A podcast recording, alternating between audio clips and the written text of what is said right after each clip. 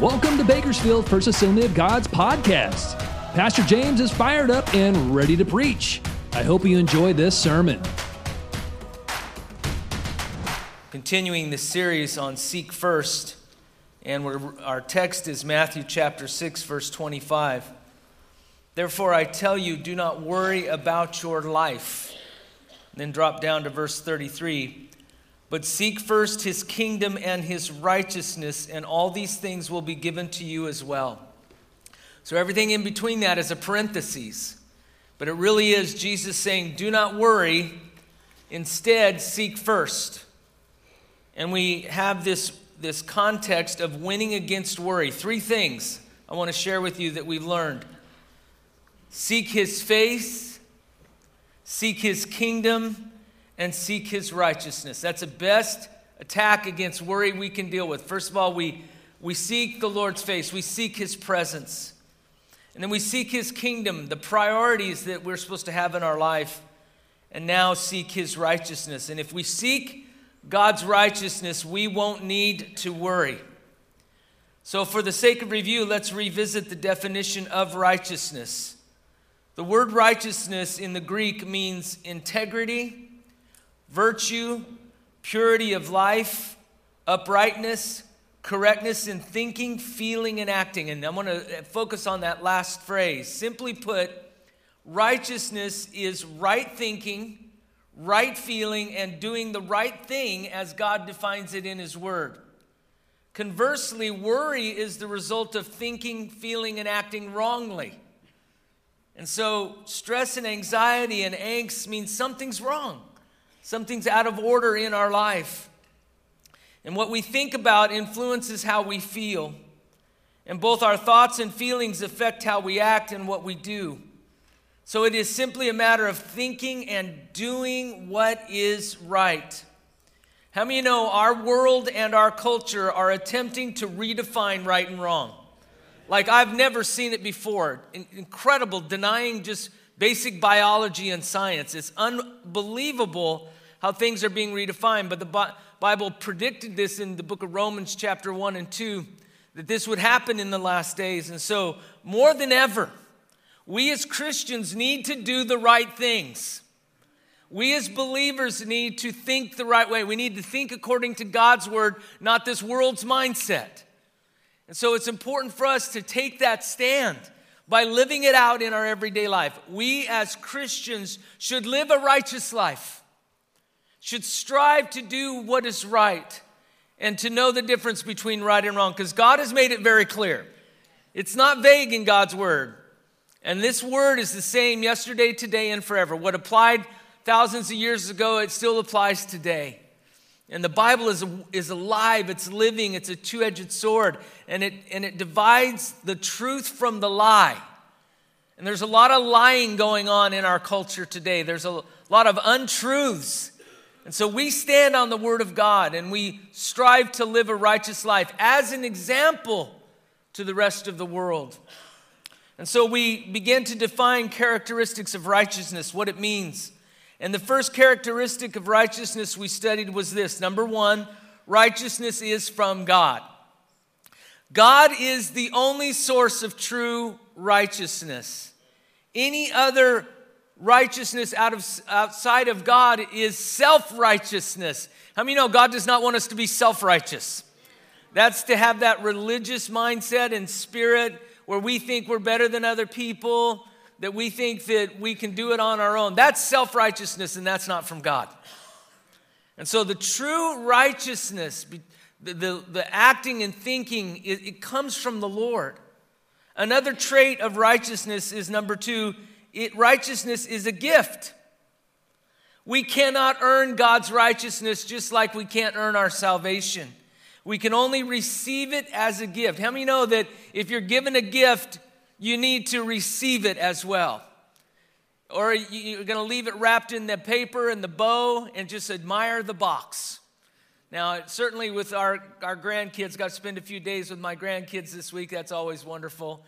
And it's amazing. They got tons of toys, but they just want the box. You know what I'm saying? And so we need to open the box and see the gift of righteousness that God has for each and every one of us. The next quality of righteousness we learned is number three righteousness is by faith.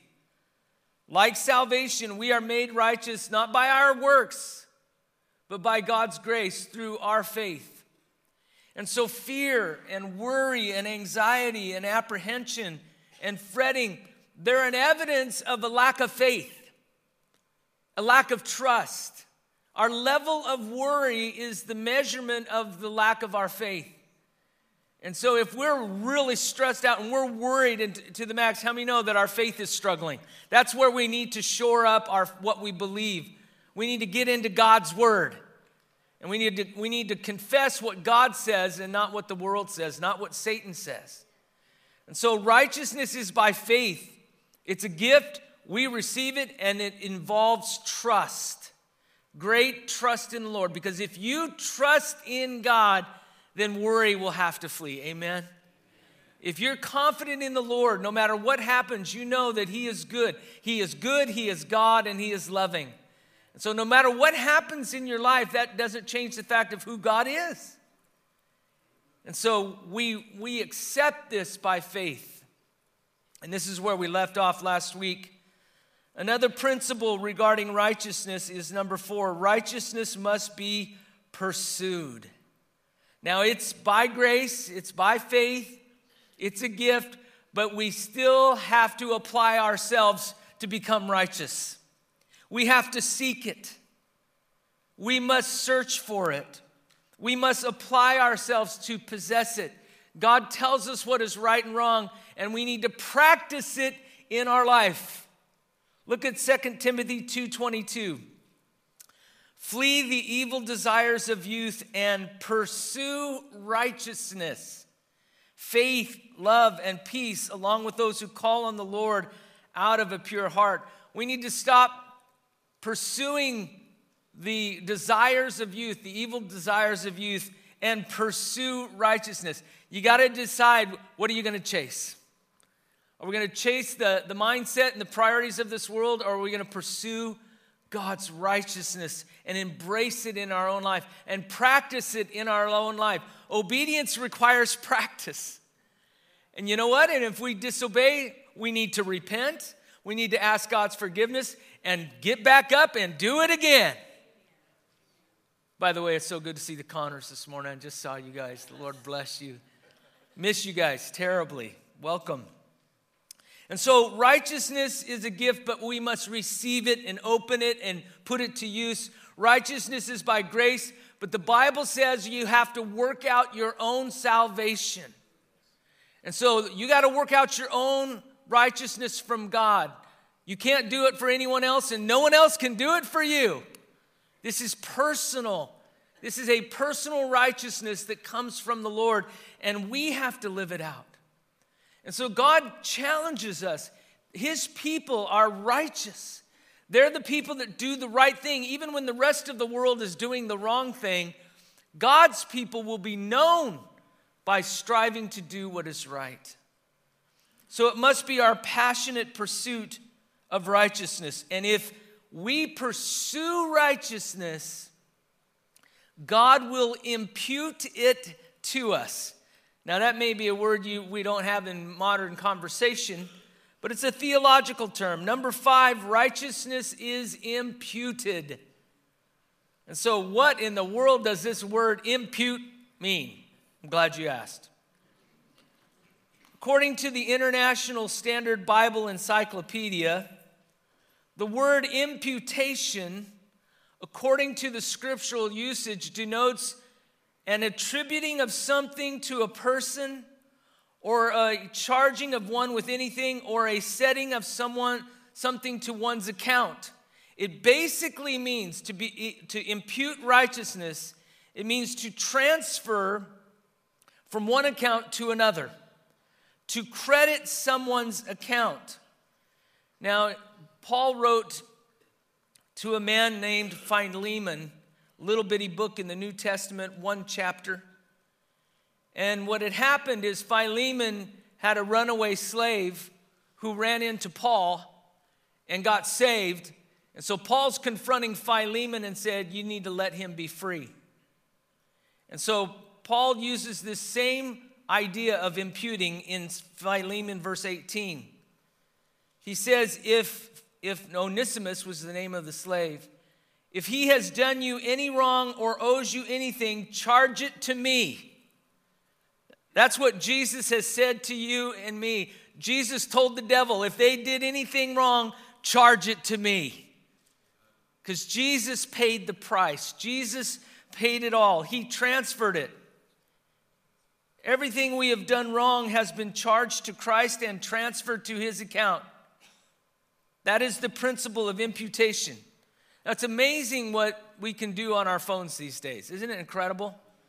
I, I, can remember the day before we had cell phones. Some people, boy, that's a marking place in our life, right? Before there were cell phones. And then smartphones changed everything. And what's so amazing is there are apps on your cell phone where you can transfer money from one account to another. I can actually transfer money from my account to my son in law's account in Africa. And so that's what this phrase means it's to transfer from one account to the other. And we see in Nelson's illustrated Bible dictionary God accounts or transfers the righteousness of Christ to those who trust in him. We do not become righteous because of our inherent goodness. God sees us as righteous because of our identification by faith with his son. And so, righteousness isn't because of our own doing, our own self righteousness, our own works. It's something God transfers to us when we're willing to receive it and live it. According to the Assembly of God website, ag.org, if you ever wondered where you, know, you needed to go, it says this a two way transfer happens on the cross. Our sins are transferred to Jesus, and his righteousness is transferred to us. What a deal! I love that song, The Great Exchange, because that's what this is. We are exchanging our sin for his righteousness. And that's why the cross is so important. That's why Jesus died. He died for our sins because the wages of sin is death. And yet, He has promised to make us righteous if we'll only receive it. He'll take our sins, He'll take our guilt, and forgive us. There's another illustration Charles Spurgeon offered toward this principle, this theological principle of imputing righteousness. He said, We read in the New Testament that the church, that is, the people of God, is Christ's bride. And we all know that according to the law, the wife may be may have some debts, but no sooner is she married than her debts cease to be hers and become her husband's. I don't know if you knew that, guys, but just and vice versa, right, ladies? So when you get married, you assume their debts or their assets. So make sure you know before you say I do, okay? I'm just telling you. And so no sooner are they married than their debts are not just theirs alone. It is even so with the sinner in Christ. Christ married the sinner and put forth his hand and takes the church to be his. We are the bride of Christ. And we are in debt to God's justice immeasurably. We owe to God's vengeance an intolerable weight of wrath and punishment. Christ says, You are my wife. I have chosen you, and I will pay the debts and he has paid them and got his full discharge. Now, whosoever believeth in Christ Jesus hath peace with God. I love 2 Corinthians 5:21. God made him, speaking of Jesus, who had no sin, to be sin for us, so that in him we might become the righteousness of God. Same principle of, of imputing. Jesus had no sin, perfectly sinless. And yet on the cross, he took the sins of the world, past, present, and future, upon himself. He who had no sin took upon all sin so that we might become the righteousness of God. This is the monumental transfer. Our sin for his righteousness. We owe it all to Jesus. The least we could do is seek after his righteousness because he gave it to us, he transferred it to us, and it came at a high price for him, our sin, his death on the cross. But because of his resurrection, we are made righteous in him. Number six, righteousness is sown and reaped.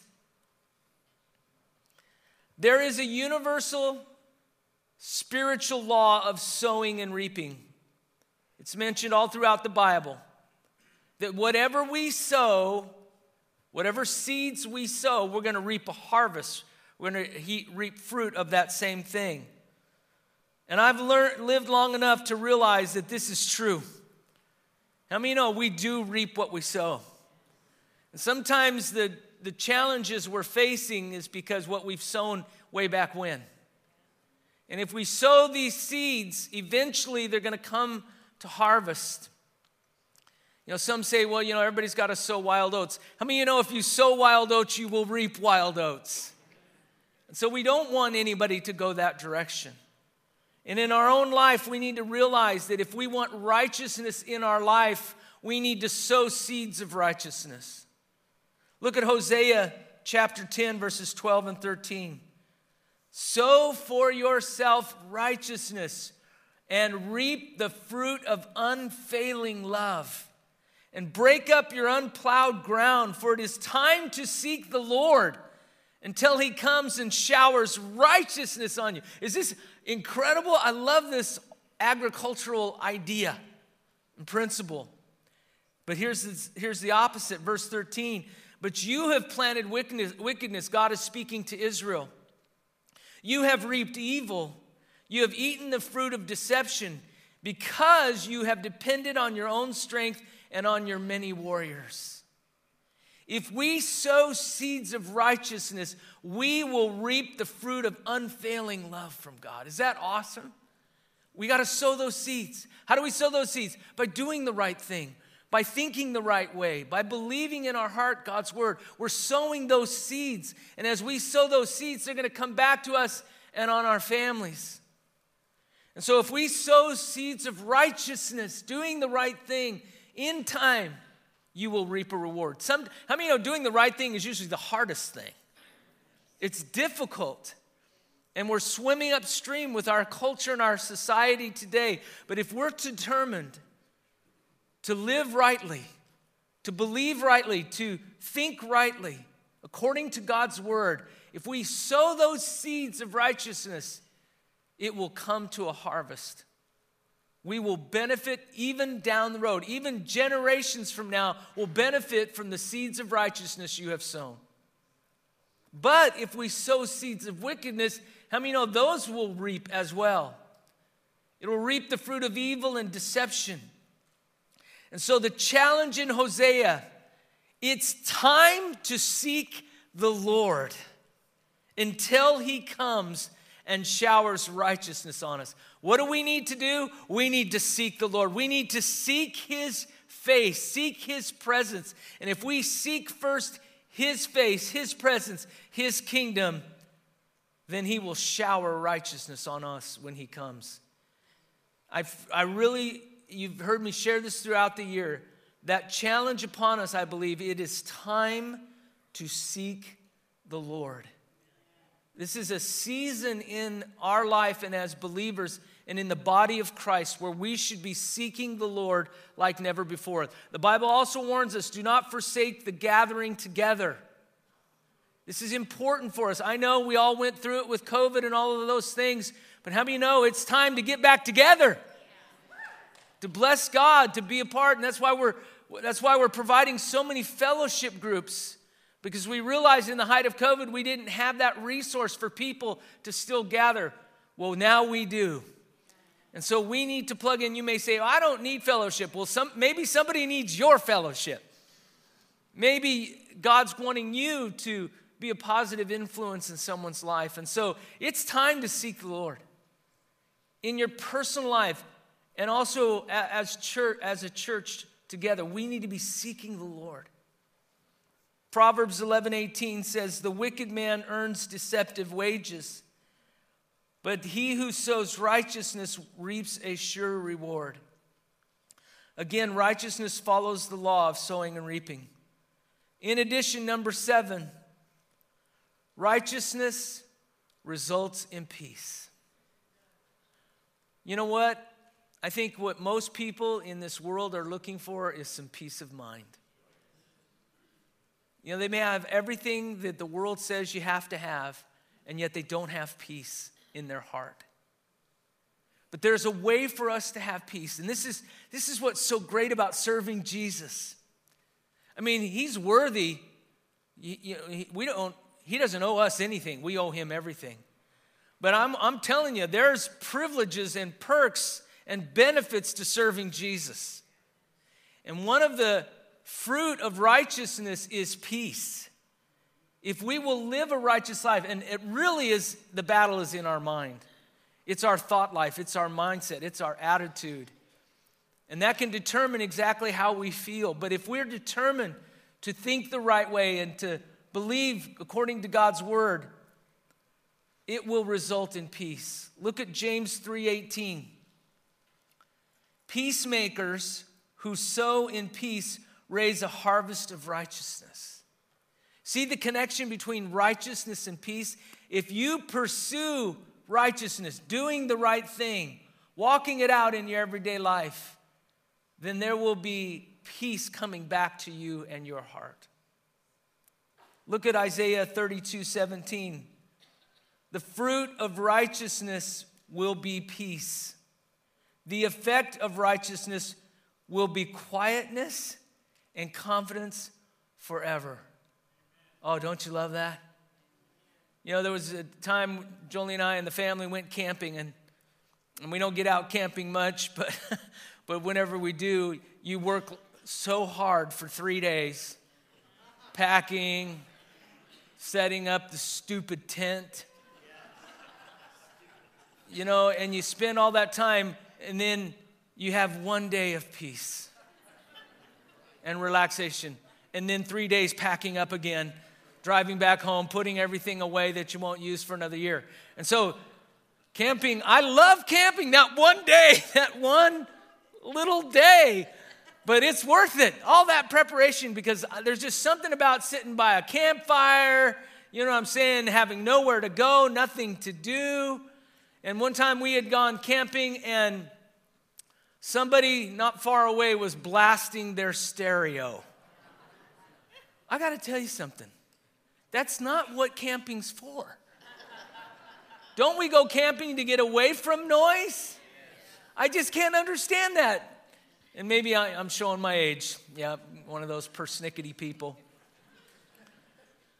But if we determined to live righteously, there will be quietness in your soul. You know, there's something about laying your head on your pillow at night forgiven, free, your conscience clear. There is a quietness that comes over our soul when we live righteously, when we think righteously. There is a confidence that comes to us because you know what? you know you've done the right thing. We can't guarantee how things work out, can we? But one thing you can guarantee is you can make you can do the right thing. And if you do the right thing in any any given situation, if you do the right thing, you can have confidence that God is with you. No matter what the circumstances are, righteousness results in peace. And my last point is this number eight righteousness will be rewarded. We will benefit from a righteous life. If we seek his righteousness, we will be rewarded. Listen to these promises. 1 Samuel 26 23. The Lord rewards every man for his righteousness and faithfulness. Did you hear that? Every man or woman, the Lord will reward righteousness.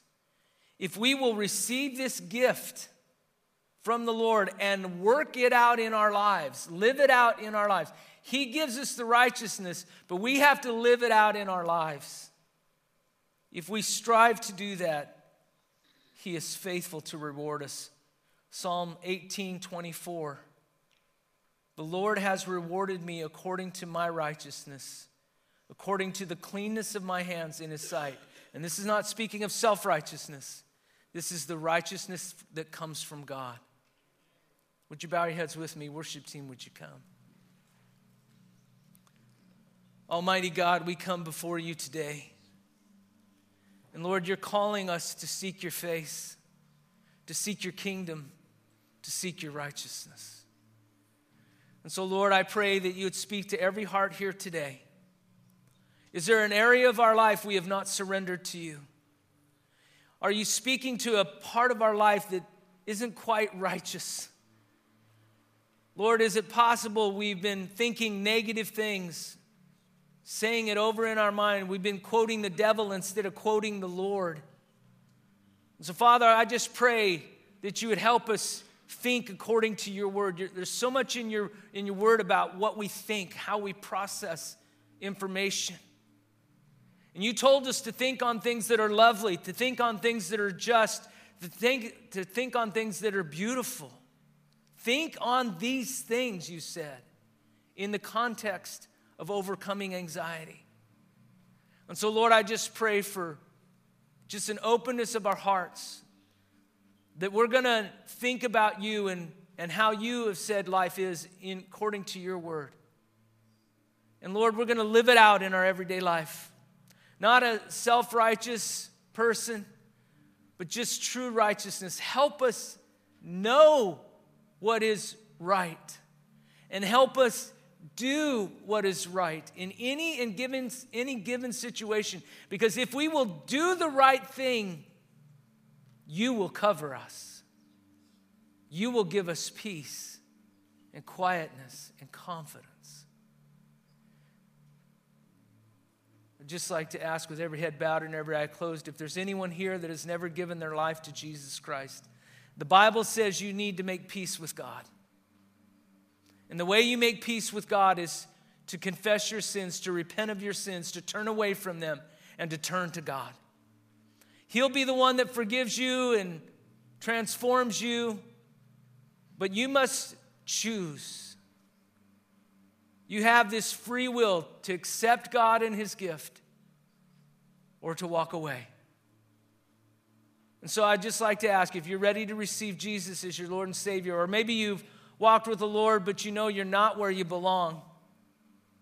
You're not walking in righteousness, but you're willing to. And God promises to give you the strength. Would you just slip up your hand? Anyone want to accept Christ? Amen. Amen. Others know the Lord is speaking to them today. Amen. For those of you who raised your hands, I'm going to lead us all in a prayer. I'm going to invite you to, to repeat it along with us. And so, those of you who are already believers, would you join with me? And if you raised your hand and you accepted Christ, just ask you to fill out the card in front of you and Drop it in one of those white boxes as you leave because we want to follow up with you. We want to plug you in to these great groups we have. And so if you're ready to accept Jesus or you're ready to come back to Him with all your heart, and for those of you who are believers as well, would you join with me in this prayer? Dear Jesus, I believe. I believe you're the Son of God. I believe you died on the cross for my sins. I believe you rose from the dead and are coming again. Dear Jesus, I receive. I receive your forgiveness. I repent of my sin and I turn to you. And I receive eternal life in heaven. In Jesus' name, amen. If you prayed that prayer, you're a new believer in Jesus Christ. Welcome to the family. Get plugged in, get in with a small group, come to church, and begin to grow in your faith with Jesus. Would you stand with me? At the end of our service, our elders will be coming forward, and our board members and pastors. They'll be standing in the front. If you need prayer, if you need healing, if you want to confirm your salvation because you prayed that prayer today, I'd invite you to come down. Or if you just want to come and kneel in the altar and talk to God, the altars are always open. I want to encourage that. For the rest of us, we will keep our conversation to the foyer because there are people that want to stay and remain in worship and in prayer. The Lord bless you and keep you. Lord, make his face shine upon you and be gracious to you. The Lord turn his face towards you and give you peace. You've been listening to Bakersfield First Assembly's weekly broadcast. BFA is located on the corner of California and Marilla Way. We meet every Sunday morning at 10:30 a.m. in person and online on Facebook and YouTube. For more information, check out our website bakersfieldfirst.com or download our app from the App Store.